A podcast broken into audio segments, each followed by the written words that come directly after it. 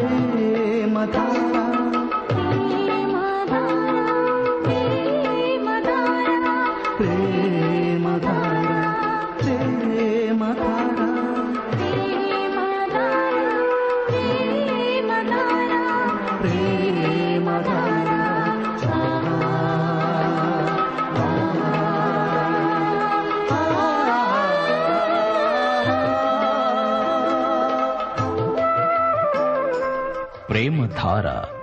ప్రేమ ధార బైబిల్ అధ్యయన పాఠశాల.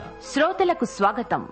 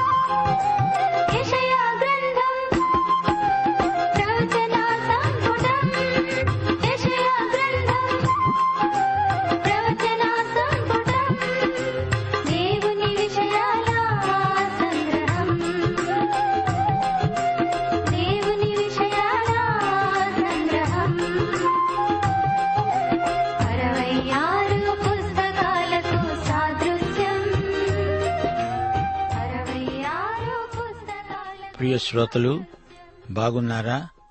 క్రీస్తునందు దినదినము ఆధ్యాత్మికంగా వర్ధిల్లుతున్నారా? దేవుని పట్ల విశ్వసనీయులై ప్రవర్తిస్తున్నారా? మునుపు ఆ రోజుల్లో నోవహు అతని కుటుంబము భూమి మీద ఎంతో విశ్వసనీయులై దేవుని పట్ల విధేయత చూపినవారు. వారి కాలంలో చెడుగు మరీ పెచ్చరిల్లింది. పరిస్థితులు ప్రతికూలంగా ఉన్నాయి. అయినా వారు దేవునికి ఎంతో విశ్వసనీయులు. ఈ రోజున కూడా దేవుడు విశ్వసనీయులైన వారి కోసం చూస్తున్నాడు. ఎవరెలా ఉన్నా నీవు నీ కుటుంబము దేవునికి నమ్మకంగా బతికితే దేవుడు మిమ్మల్ని విడువడు ఎడబాయడు. దేవుడు మనల్ని బహూకరించేది మన పేరు ప్రఖ్యాతులను బట్టి కాదు. మన విశ్వసనీయతను బట్టే దేవుడు మనల్ని మెచ్చుకుంటాడు. హెబ్రి పత్రిక పదమూడో అధ్యాయం ఐదు ఆరు వచనాలతో మిమ్మల్ని నేటి పాఠానికి ఆహ్వానిస్తున్నాము. నిన్ను ఏమాత్రమూ విడువను నిన్ను ఎన్నడునూ ఎడబాయను అని ఆయనే చెప్పాడు గదా. కాబట్టి ప్రభువు నాకు సహాయుడు నేను భయపడను నరమాత్రుడు నాకేమి చేయగలడు అని మంచి ధైర్యముతో చెప్పగలవారమై ఉన్నాము. సరే రండి వచ్చి రేడియోకు దగ్గరగా కూర్చోండి. ప్రార్థన చేసుకుందాము. ప్రేమమయ దేవా నీకు మా హృదయపూర్వకమైన కృతజ్ఞతాస్థుతులు క్రీస్తునందు మమ్మలను నీవు ఎంతో ఆశీర్వదించావు. ప్రతి ఆశీర్వాదము మాకు దయచేసే తండ్రివి. నీకు మా స్తుతి స్తోత్రములు. మా శ్రోతలను వారి కుటుంబాలను పిల్లలను ఆశీర్వదించండి. వయోవృద్ధులను బలపరచండి నిరుద్యోగులను కనికరించండి వ్యాధిగ్రస్తులను ముట్టి బాగు చేయండి వికలాంగులను కనికరించండి దేశమందు అంటువ్యాధులను కరువు కాటకాలను అరికట్టండి ఈతి బాధల నుండి ప్రజలను కాపాడండి దరిద్రులై బాధపడే వారిని సాలినంత ఆహారము లేక బలహీనులైన వారిని కనికరించండి. ప్రమాదాలకు గురై బాధపడే వారిని స్వస్థపరచండి. గృహిణులను ఆశీర్వదించండి. చిన్న పిల్లలను పెంచడంలో తల్లిదండ్రులు బాధ్యత నెరిగి వారిని నీ మార్గమందు నడిపించే కృప అనుగ్రహించుదేవా మా దేశ పరిపాలకులను అధిపతులను నాయకులను ఆశీర్వదించి వారిని బలపరచండి. దేశమందు నైతిక ప్రమాణాలు దిగజారిపోకుండా కాపాడండి.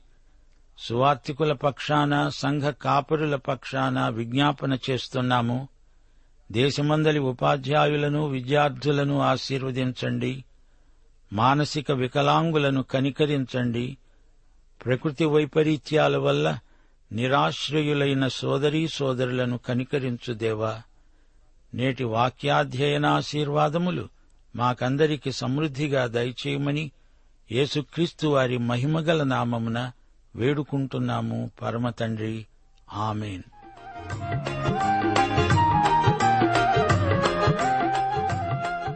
ప్రియ సోదరీ సోదరులారా ఈ రోజున మనం యషయా గ్రంథం ముప్పై మూడో అధ్యాయంతో పాఠం ప్రారంభించబోతున్నాము. వినండి యషయా ఎంతో భారంగా ప్రవచిస్తున్నాడు. దోపిడిగాండ్రు వచ్చి రాజ్యాన్ని దోచుకుంటారు.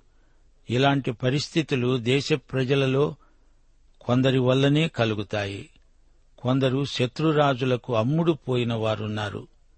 రాయబారులేమో ఈజిప్టు సహకారాన్ని అభ్యర్థిస్తున్నారు. కొందరు మత సంబంధ వేషధారులున్నారు. ఇవన్నీ నిరుత్సాహకరమైన పరిస్థితులే అయినా ప్రవక్తకు కొన్ని విషయాలలో ప్రోత్సాహం కలిగింది. దేవుని యందు ప్రగాఢ విశ్వాసముంచిన కొందరున్నారు. వారు దేశం కోసమై విజ్ఞాపన ప్రార్థనలు చేస్తున్నారు. ప్రార్థనలో దేవునికి మహిమ కలుగుతుంది. దేవుడు మన ప్రార్థనలకు సత్వరమే జవాబిస్తాడు.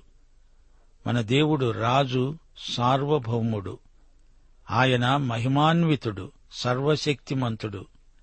సోదరుడా సోదరి నీవు ఎటువైపు చూస్తున్నావు? విజ్ఞాపన ప్రార్థనలు చేసే శేషిత జనాంగంలో నీవు ఒకడివా సరే ఇప్పుడు యషయా ముప్పై మూడో అధ్యాయం మొదటి వచనం నుండి వినండి. దేవుని ప్రజలను వారి దేశాన్ని పాడు చేసేవారికి శ్రమ. అషూరు దేశాన్ని ఉద్దేశించిన తీర్పు ప్రవచనం. ఈ అధ్యాయం యూదా భూమిని గురించిన ప్రవచనం. శేషిత ప్రజలు చేసే ప్రార్థన. దోచుకొనబడకపోయినా దోచుకుంటూ ఉండే నీకు శ్రమ. నిన్నెవరూ వంచకపోయినా వంచిస్తూ ఉండే నీకు శ్రమ. నీవు దోచుకోవడం మానిన తరువాత నీవు దోచుకొనబడతావు. నీవు వంచడం ముగించిన తరువాత జనులు నిన్ను వంచిస్తారు.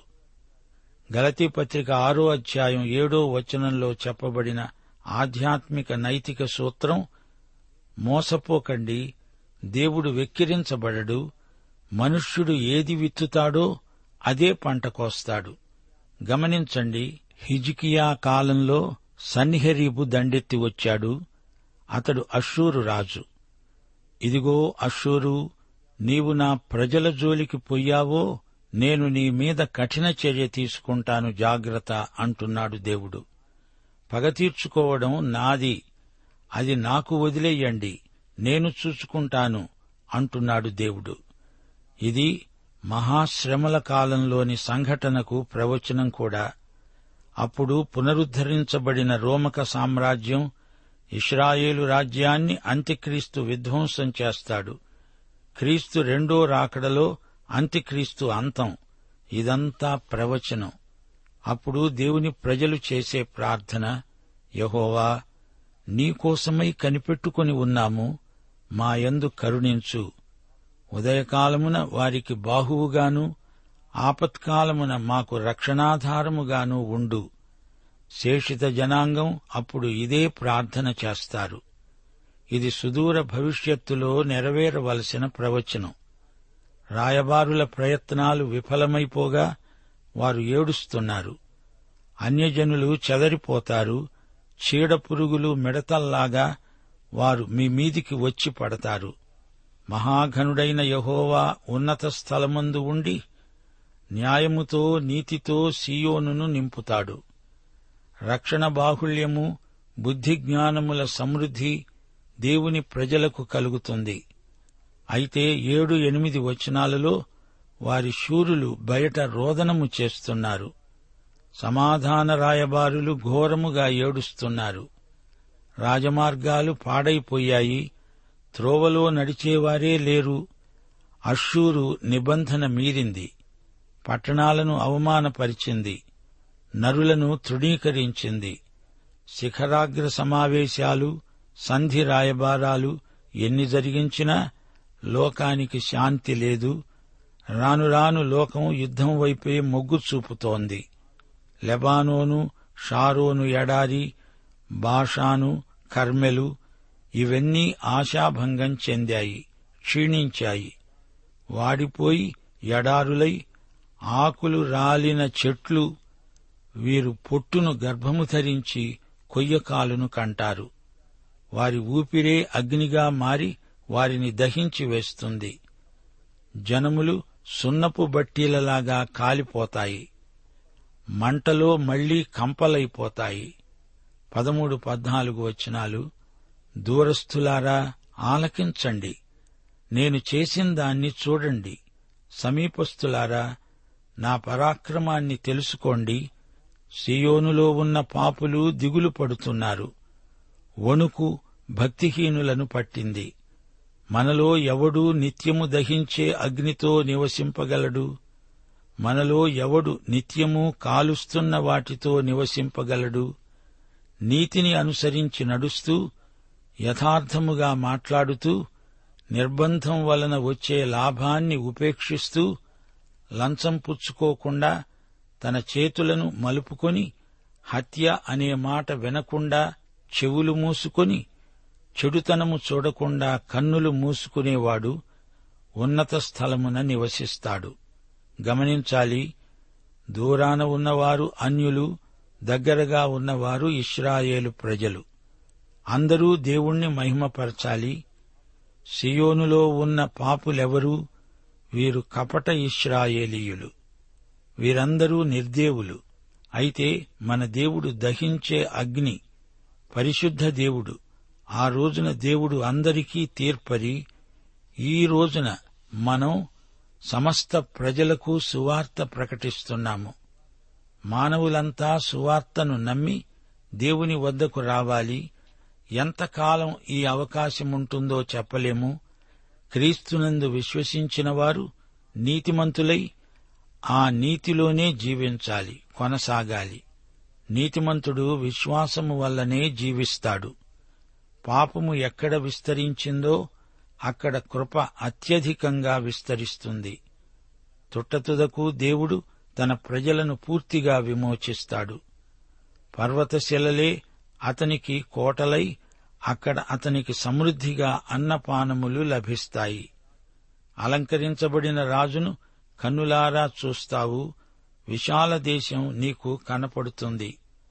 భయంకరమైన వాటిని బట్టి నీ హృదయ ధ్యానం. జనసంఖ్య రాసేవారు తూచేవారు బురుజులను లెక్కించేవారు ఎక్కడున్నారు? వారు అనాగరికులు గ్రహింపలేని గంభీర భాష నీకు తెలియని అన్యభాష పలికే ఆ దినాన్ని నీవిక చూడవు. ఇరవయో వచనం. ఉత్సవకాలములలో మనము కూడుకుంటున్న సియోను పట్టణాన్ని చూడు. నిమ్మళమైన కాపురముగా తీయబడని గుడారముగా నీ కన్నులు ఎరుషలేమును చూస్తాయి. దాని మేకులెన్నడూ ఊడదీయబడవు. దాని తాళ్ళలో ఒక్కటైనా తెగదు. అక్కడ యహోవా ప్రభావము గలవాడై మన పక్షమున ఉంటాడు. అది విశాలమైన నదులును కాలువలును ఉన్న స్థలమై ఉంటుంది. అందులో తెడ్ల ఓడ ఏదీ నడవదు. గొప్ప ఓడ అక్కడికి రాదు. శ్రోతలు వింటున్నారా? బబులోను యూఫ్రటీసు నదిని గురించి అషూరు టైగ్రెస్ నదిని గురించి ఈజిప్టు నైలు నదిని గురించి అతిశయించవచ్చు. అయితే ఎరుషలేముకు రేవు లేదు. నదీ తీరమేదీ లేని భూభాగమది. అయితే జకర్యా ప్రవచనం ప్రకారం వెయ్యేండ్ల పాలనలో ఎరుషలేముకు రేవు పట్టణం అనుగ్రహించబడుతుంది. జకర్యా పద్నాలుగో అధ్యాయం నాలుగు నుండి ఎనిమిదో వచనం వరకు. ఆ దినమున ఎరుషలేము ఎదుట తూర్పు తట్టున ఉన్న ఒలీవ కొండ మీద ఆయన పాదము మోపగా అది నడిమికి విడిపోయి సగము అటూ సగము ఇటూ మధ్య లోయ ఏర్పడుతుంది. ఆ దినమున ప్రకాశమానమైనవి సంకుచితములు కాగా వెలుగు ఉండదు. ఆ దినము ప్రత్యేకమైనది. అది యహోవాకు తెలియబడిన దినము. పగలు కాదు రాత్రి కాదు అస్తమయ కాలమున వెలుతురు కలుగుతుంది. ఆ దినమున జీవజలములు ఎరుషలేములో నుండి పారి సగము తూర్పు సముద్రానికి సగము పడమటి సముద్రానికి దిగుతాయి. వేసవి కాలమందు చలికాలమందు అలాగే జరుగుతుంది. ఈ ప్రవచనానికి ఒక ఆధ్యాత్మిక అర్థమున్నది. మన ప్రభువు మహిమ ఆ రోజున రసధారలై ప్రవహిస్తుంది. ఇస్రాయేలుకు కాపుదల ఆశీర్వాదము యేసుక్రీస్తే. అప్పుడు యహోవాయే మనకు న్యాయాధిపతి. ఆయనే మన శాసనకర్త రాజు రక్షకుడు. కుంటివారే దోపుడు సొమ్ము పంచుకుంటారు. ఇరవై నాలుగో వచనం నాకు దేహములో బాగా లేదని అందులో నివసించేవాడెవడూ అనడు. దానిలో నివసించే జనుల దోషము పరిహరించబడుతుంది. ఇది ఎరుషలేముకు మహోజ్వలమైన భవిష్యత్తు. విశ్వాసనేత్రాలతో జరగబోయేది ముందుగా చూడాలి. ప్రవచనాల నెరవేర్పు తప్పక సిద్ధిస్తుంది. దేవునికి స్తోత్రం. ఎరుషలేములో యేసుక్రీస్తు రాజై పరిపాలిస్తాడు. సమాధానకర్త అయిన అధిపతి శాంతి రాజ్యమేలుతాడు. శ్రోతలు ఇప్పుడు మనం ముప్పై నాలుగో అధ్యాయానికి వచ్చేశాము. ఈ అధ్యాయంలో హార్మెగిద్దోను యుద్ధ దర్శనం చూడండి. మహాశ్రమల కాలం రాబోతోంది.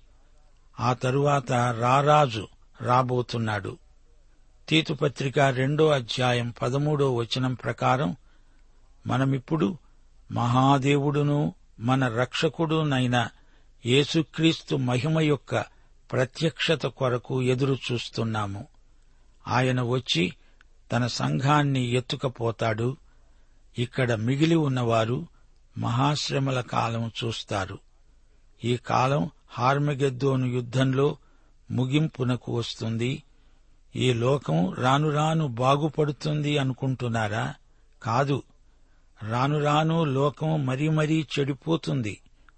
మానవుని పాపమంతా పాప పురుషుని వైపు అంత్యక్రీస్తు అనబడే ధర్మ విరోధి వైపు చూపుతున్నది. చిట్ట చివరికి ఇదంతా హార్మెగద్దోను యుద్ధంగా పరిణమిస్తుంది. అంత్యక్రీస్తు పరిపాలన మహాశ్రమల కాలం హార్మెగద్దోను యుద్ధంతో అది అంతరిస్తుంది. ఇహలోక రాజ్యాలన్నీ ముగిసిపోయే బిందువును ప్రవక్త చూచి మాట్లాడుతున్నాడు. నలభయో అధ్యాయం నుండి చివరి వరకు భవిష్యత్ కాల జ్ఞానవాక్కులే అషూరు లేదు బబులోనూ లేదు. దేవుని రాజ్య దర్శనం మనకు ప్రవక్త చూపుతాడు. దేవుని అవతార మర్మం దానికి ఇహలోక చరిత్ర సిద్ధపాటు. యషయా ముప్పై నాలుగో అధ్యాయం మొదటి వచనం రాష్ట్రములారా నా వద్దకు వచ్చి వినండి. జనములారా చెవియొగ్గి ఆలకించండి. భూమి దాని సర్వసంపూర్ణత లోకము దానిలో పుట్టినదంతా వినునుగాక. యషయా మొదటి అధ్యాయం మొదటి వచనంలో దేవుడు ఆకాశాన్ని భూమిని సాక్షులనుగా పిలిచాడు. ఇప్పుడు జాతులనే పిలిచి తన చిత్తమును జాతులపై తన తీర్పు విధానాన్ని ప్రకటిస్తున్నాడు. రెండో వచనం యహోవా కోపము సమస్త జనముల మీదికి వస్తున్నది. వారి సర్వ సైన్యముల మీదికి ఆయన క్రోధం వస్తున్నది. ఆయన వారిని శపించి వధకు అప్పగించాడు. ఇది యాకోబు శ్రమల కాలం భూమికి ప్రసవ వేదన కాలం. నేటి చరిత్ర యావత్తూ దేవుని తీర్పులోకి పరిగెత్తుకుంటూ వెళుతున్నది.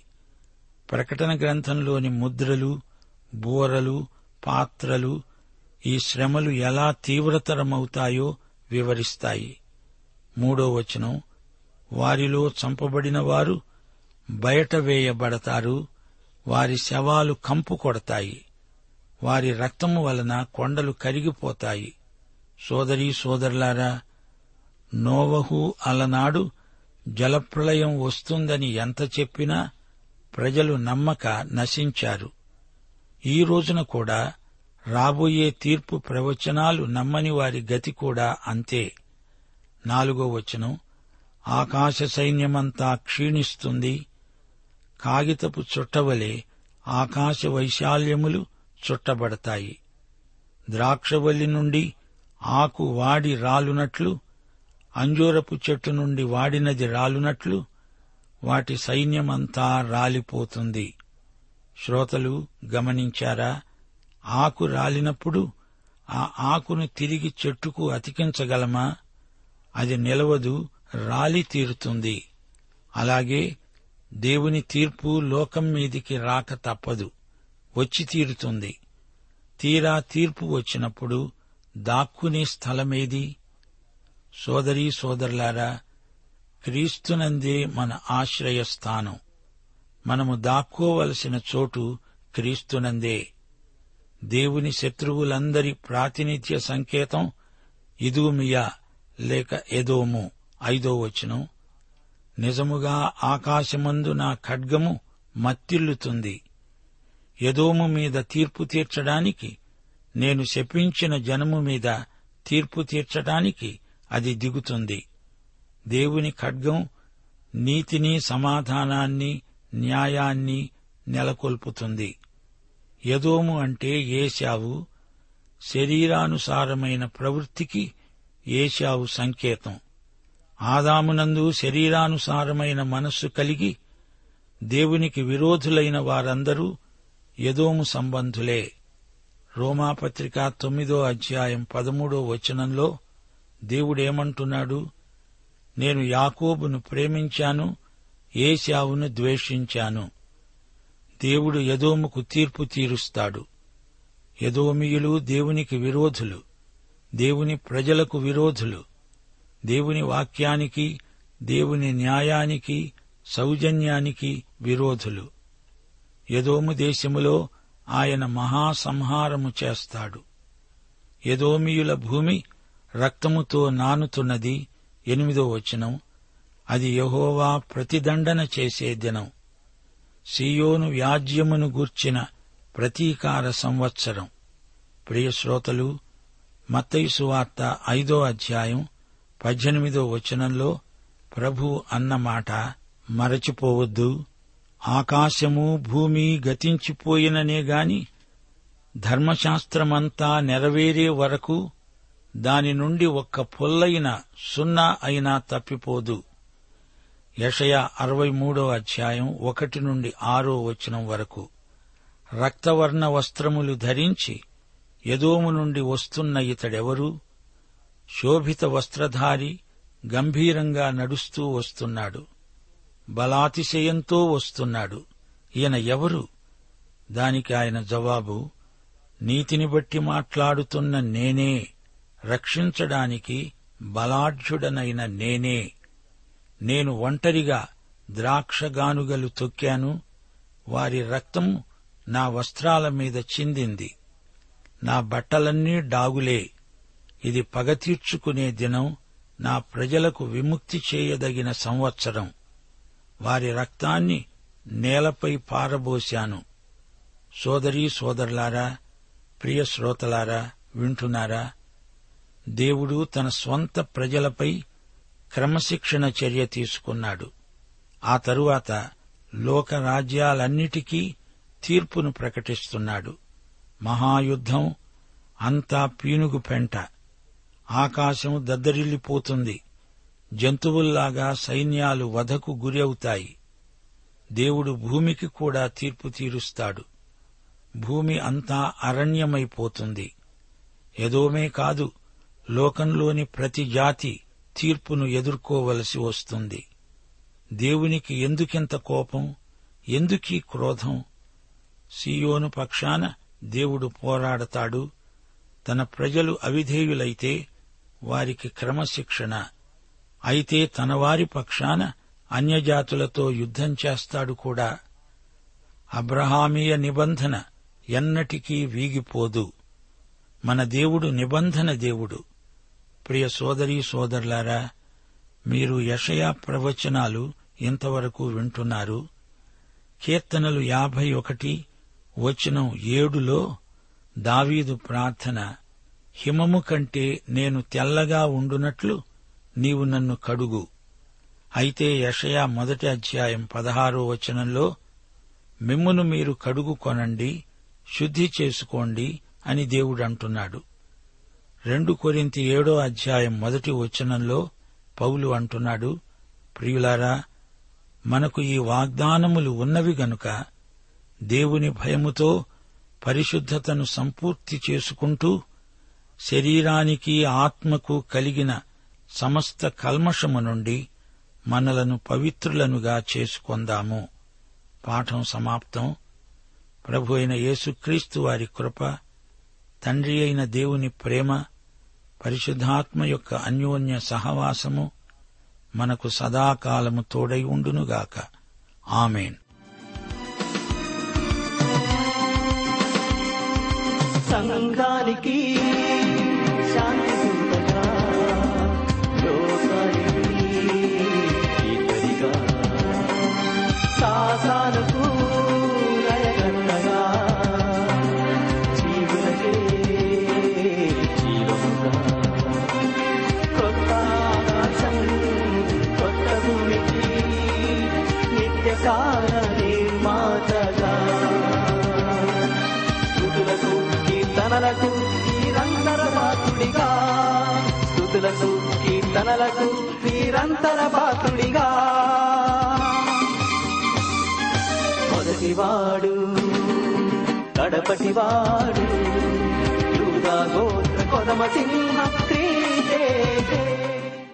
ప్రేమధార బైబిల్ అధ్యయన కార్యక్రమంలో మీరింతవరకు ఏషియా గ్రంథ వర్తమానాలు వింటూ ఉన్నారు.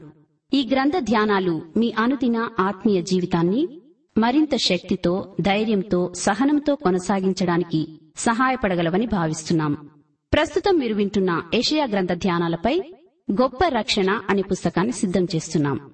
గొప్ప రక్షణ అనే ఈ పుస్తకాన్ని పొందగోరేవారు ఈ రోజే మాకు వ్రాసి లేదా ఫోన్ చేసి మీ పేరు నమోదు చేయించుకోవచ్చు.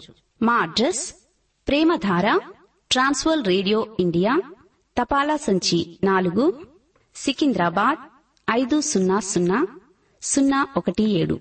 మా సెల్ ఫోన్ నంబర్లు తొమ్మిది మూడు తొమ్మిది తొమ్మిది తొమ్మిది ఐదు రెండు ఐదు ఏడు సున్నా.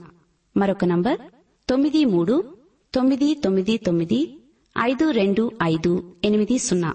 మా email ID Telugu TTV at radio eight eight two dot com. ఎంత శక్తి ఉందా?